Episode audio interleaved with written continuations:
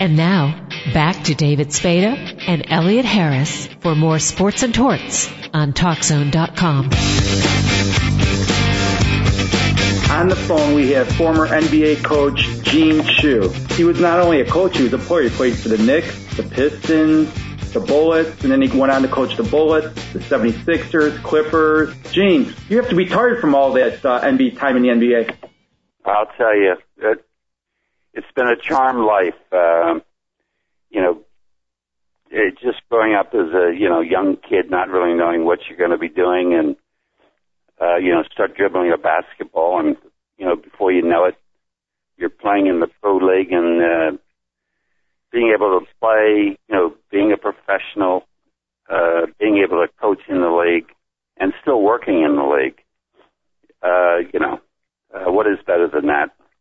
Were there other sports that you played that, that had appeal? Yeah, actually, um, of course, um, I'm so much older now, but uh, I went to a small Catholic school, and we had a golf team. And um, actually, I, I went to, to Towson Catholic, which is no longer in existence. That's where Carmelo Anthony went. But in any event, uh, we only had a few uh, uh, students at, uh, at Towson Catholic. There were probably about a hundred students total. And uh, so you had to play a number of sports. We had a six-man football team, which I tried and got practically killed and, you know, gave that up. But, uh, you know, golf and uh, basketball over the years uh, were sports that I played in high school. Who was tougher as a coach? Did you have any priests uh, coaching or, or nuns, or was it just all lay people? you know what I I have a lot of respect for uh, you know the education that I I received. You know I went to parochial school, and you know the nuns were very very tough. There was a lot of discipline in those days, and uh, you know, I had nuns for the eight years in parochial school and then in high school. But, uh, you know, I, I really do appreciate the education that I received and the, you know, the discipline that was there. It really helped me. Okay. So you still keep up with your golf game now that you're out there in sunny California? You know, for a long time, I I, I really did play a lot of golf, but uh, uh, just recently, or within the last year, I broke my finger, and uh, so I, I've laid off for quite some time now. But golf is an incredible game. You know, it's it's just a fun game to play because you're outdoors and uh, you're usually with nice people when you're playing, and it's uh, it's a terrific uh, way to spend you know five six hours when you play. Gene, I went to Catholic grade schools, high schools, and colleges, and I always thought if you let one of the nuns coach a team, I think they'd be tougher on the players than some of the coaches in today's game. it's hard for me to dispute that, you know, because I have so many memories of, uh, you know, how how nuns really were. You know, they, uh, you know, they they really got after you, and you had to follow the rules, which you know I'm a firm believer in. I've you know, all that, uh, you know, training, you know, really helped me along as a player and as a coach because you have to have rules, you have to follow the rules. Nowadays, colleges recruit athletes, you know, and athletes get hundreds of offers. What was it like for you back in the day? You're asking some good questions because, you know, I, I was very, very skinny and I I really thought I was a good player. Uh, I made all state, you know, for a couple of years, and and I thought I was good. But the, uh, we, the big team in those days in the Baltimore area was Loyola College. They had a, a terrific team, and that's really where I wanted to go to school. My other choice was Georgetown, but I was rejected uh, by both of those, and uh, actually Loyola didn't even recruit me, and Georgetown in those days you could uh, they had tryout players, and so I went over there for tryouts, and uh, uh, Buddy O'Grady was the coach. Uh, had other players he was looking at, and as it turned out, a player by the name of Lou Giuliani, who later became a priest, uh, got scholarship I suppose I was uh, going to get, and so I ended up at Maryland. After you went to Maryland, you ended up playing with the Knicks early in your career. What were those Knicks teams like? Well, you know, the game was, uh, I don't know, when I came in the league, I, I tried to, uh, feel my way and, uh, you know, become adjusted. The, the pro game was much different than what we played at Maryland. Um, uh, you know, our style was to, you know, pass the ball and, and, and move and, and, and then look, you know, look for return passes and, and, and try to get open shots. But, uh, when I got to the Knicks, uh, it, it was entirely different, you know, because it was usually one pass and someone would take a shot. And I wasn't getting any of the shots. I was just like a player who would just pass the ball and go through and come out the other side. So, one thing that was, uh, exact, exactly like we have nowadays, that's the screen and roll. Most of the pro game in those days was, uh, you know, a two man game.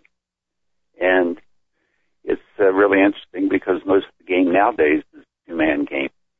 So there, the game really hasn't changed that much uh, in that regard. Okay. Was uh, Dick McGuire on that team? And Harry Dick Gallatin? McGuire was on that team.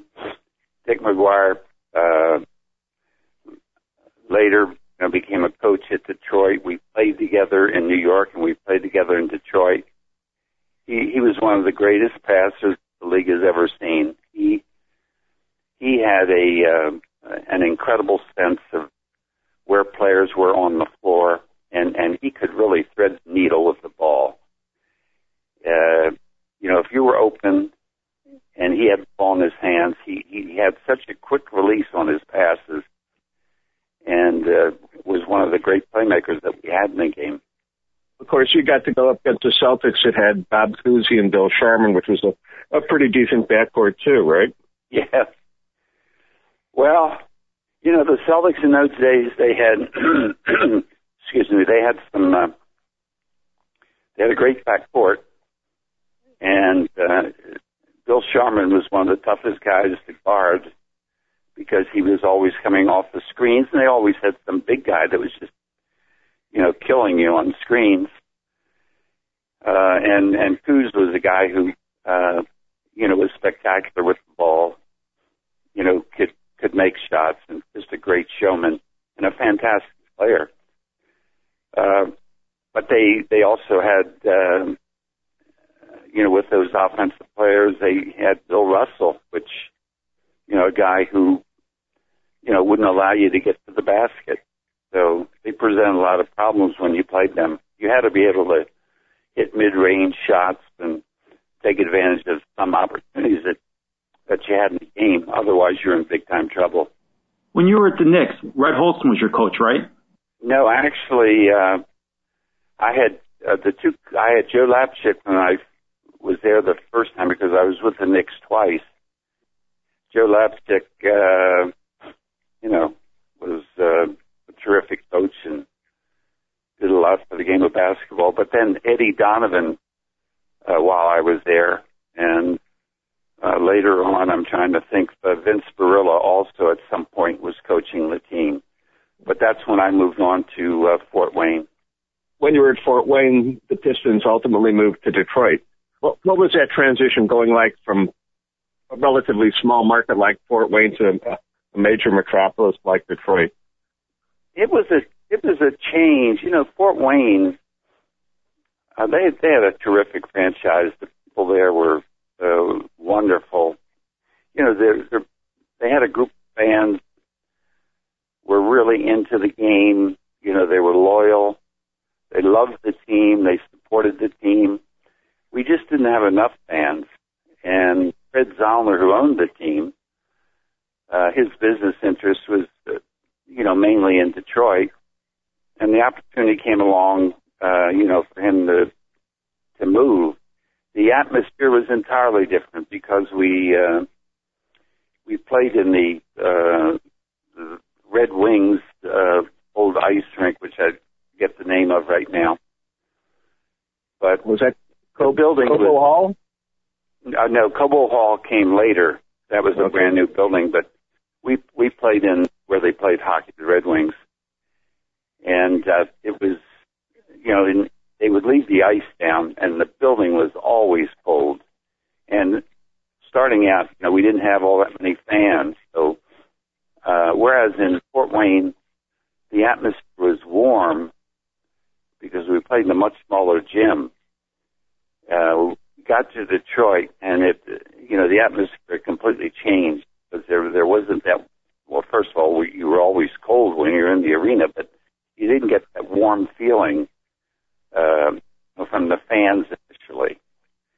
So you it, guys had it was a big difference in that way. yeah, and your uniforms back in those days were short shorts. They weren't the long baggy shorts that players get to wear nowadays either. There was nothing wrong with those short shorts. Lots of people liked those short shorts. I'm sure some people did. Uh, I, I mean, everybody was wearing them. I mean, you know, in high school and grammar school, every, you know, that was the style. I, Right. you know, I, I still like that style. I have a lot of old time pictures, you know, but you know, things have to change, and whether or not they change for the better, I'm not sure. No, not always. I don't think they're making a comeback though. No, I, don't- I never say never. It seems like everything comes back. How did you get into coaching? Yeah, that was uh it was just being in the right place at the right time. I was um I finished up my career in Baltimore. The Bullets were uh struggling. Um they had uh like changed ownership. A guy named Earl Foreman came in. Um former referee Arnie Heft had an interest in the team and they had a silent partner and his name was Abe Pollin. No one, no one really knew much about him, and so I, I was in the insurance business because in those days you had to work. Um, you had have another job. You couldn't get by on what you made as a player. So I, I was had been in the insurance business for five years while I was playing, and so I also uh, was able uh, to do a radio show, a post game uh, show for the Bullets. And so I, I mean, I was a local person. I mean, I grew up in, in Baltimore, you know, and played at Maryland. And so I, I, I had a, a small connection with the team. So again, the team was struggling and they had hired a number of different coaches. I think Buddy Jeannette coached for a while and then I think they hired Mike Farmer and the team is really uh, struggling. So I was offered the job, and uh, it, you know, it was just it was a big break. It, something that I had been thinking about for a long, long time because uh, the team was struggling so, and so it it was fantastic that Earl Foreman gave me the opportunity, and um, I I really enjoyed coaching. Had you taken away from Joe Lapchick and Eddie Donovan and some of these other coaches uh, certain techniques or ways of coaching? You know the uh, the coach. Uh, I I I just want to mention this. The, the I had a great high school coach. His name is Al Bartholomew, and uh, you know he he taught me a lot about basketball. Then when I went to the University of Maryland, I played under a guy named Bud Millikan, who was the disciple of Hank I, Hank Iba, and so I, mean we at the University of Maryland we we had to play defense and and we had to play a disciplined style basketball. So I those two coaches I I learned more from them um, than any two coaches. And then of course uh, you know I Joe Lapchick was uh, a fantastic coach and you know there were things that I learned from him as well, but I would say my high school coach and college coach uh, helped me the most. I I had a very good background, you know, to uh, you know to become successful, and uh, so I I give those guys a lot of credit. And then you went on to coach the 76ers and hit them in the finals in 77. What was that like? Well, you know, uh, you know the thing about my coaching career, um, I when I took over the Bullets, I mean, it was a bad team. So, uh, I, I had the ability to be able to take bad teams and, you know, bring them to the top very quickly. Um, and you know, I, I just knew how to do that. And so with the Bullets, you know, we, we got to the finals in three or four years, uh, you know, losing to Milwaukee. And then my very next job was with the 76ers who had won nine games the previous year. And, you know, within four years we were in the finals and we, we lost in the finals that year to Portland.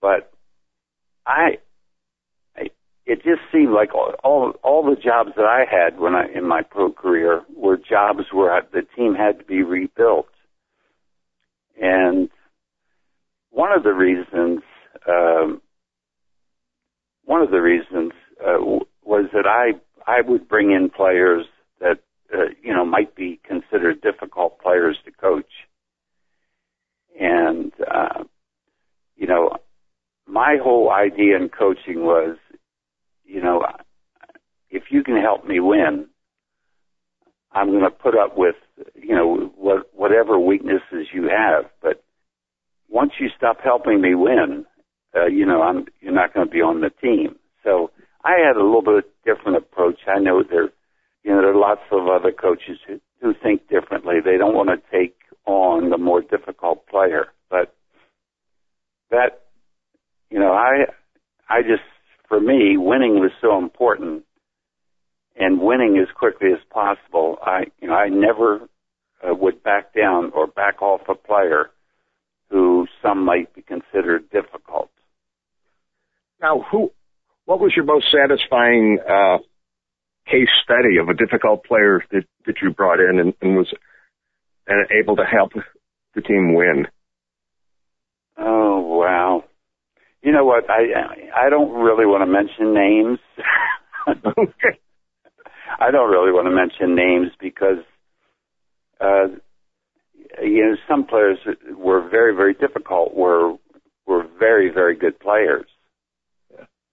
and I really don't want to do that. How would you deal with a difficult player?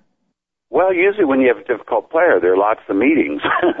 you, you you have to you know get right uh, right with the player and uh, let him know what his job is. First of all, you have to spend time with the player and say, "This is what I expect of you," and you have to have rules. You well, for me anyway. I mean, that's the way I coach. You, have to have discipline. I here we go again, but you know, back to my training.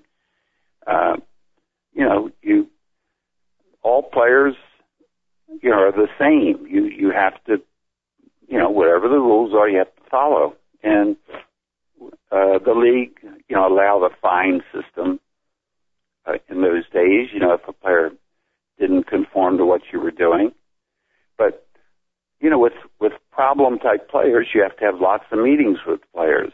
And again, my my whole idea was, uh, you know, I can put up with your conduct and the way you act, you know, as long as you help me to win because winning was the most important thing to me.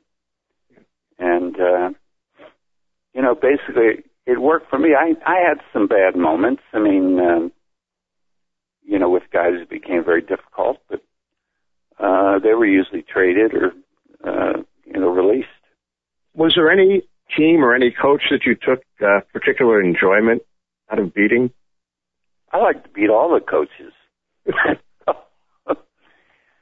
No, I, I I was one of those, uh, and and to this day still am. I, you know, winning, you know, when in any game, you know, is really important to me.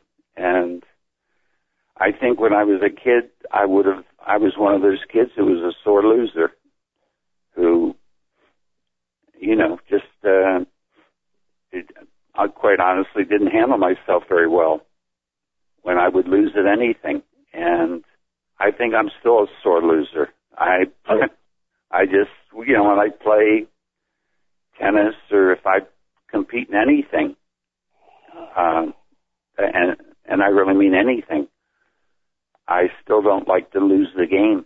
How do you go to the finals with Philadelphia in 77 and then the next year end up with the Clippers?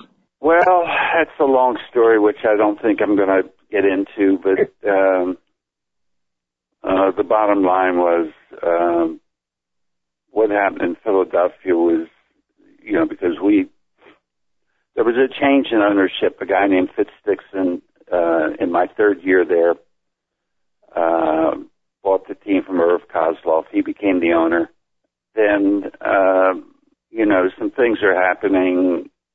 And what happened was just ridiculous because I was fired the, the next year, like six games into the season, and um, there were there were just some things were happening uh, within the organization, um, and so I moved on to the Clippers.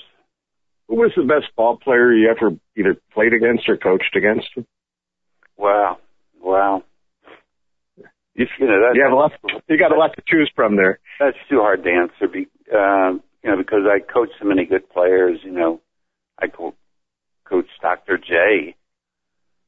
Uh, you know, Wes Unseld, Earl Monroe. Elvin Hayes was one of the best power forwards in the game, and and you know, his name is hardly ever mentioned when they, you know, talk about great power forwards.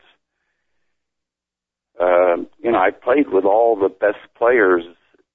You know, Oscar Robertson, Jerry West, Elgin Baylor, Wilt Chamberlain, Cousy, Sharman. You know, I I played with just about all the top players, and uh, you know, coached. Uh, you know, against many of the top players, and you know, it's it's too hard to say. Now you're working for the Philadelphia 76ers. What do you think of the 76ers team this year? You know, we're fantastic. Um, Doug Collins has done a, an incredible job with the team. And, you know, we are one of the, uh, we're, we're really a, a fun team to watch.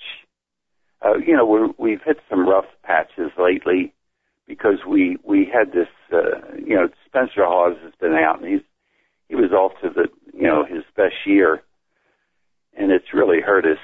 And we, you know, we probably could have won with him in the lineup maybe four or five more games. So, but we're a fun team to watch. Doug has the team. Uh, it's it's refreshing. He has the team playing unselfishly. Uh, you know, we, we really pass the ball around. We, you know, it's when a guy's open, he gets the ball. We we run a, a motion offense, and uh, you know the players every night, you know, which I really respect. Players come to the game every night and they play hard, and they, you know, they play to win the game. And we're, you know, there are times we're on the break, we're electrifying. You know, when we're our defense is really sharp, we create turnovers, and we're as good as anybody is getting down up and down the floor. You know, over, off of turnovers. So it's it's it's a real pleasure watching the team. Doug Collins, uh, you know, is a player who I coached, uh, you know, as a rookie, and uh, you know, he's just done a great job with the team. Speaking of doing a great job, Elliot, would you go in the halls and br- find a well, beautiful? you know, we just wander around aimlessly, but you know, while these some of these taped interviews are going on, and lo and behold, we come across Francine Slobodnik, who is the Class A amateur bikini winner from the Arnold Sports Festival. And we'll be coming back with her. Francine, how do you say stay tuned in Polish? Um, wieczorem teraz i zaraz przyjdę. Got that? I got it. We'll be back in a second.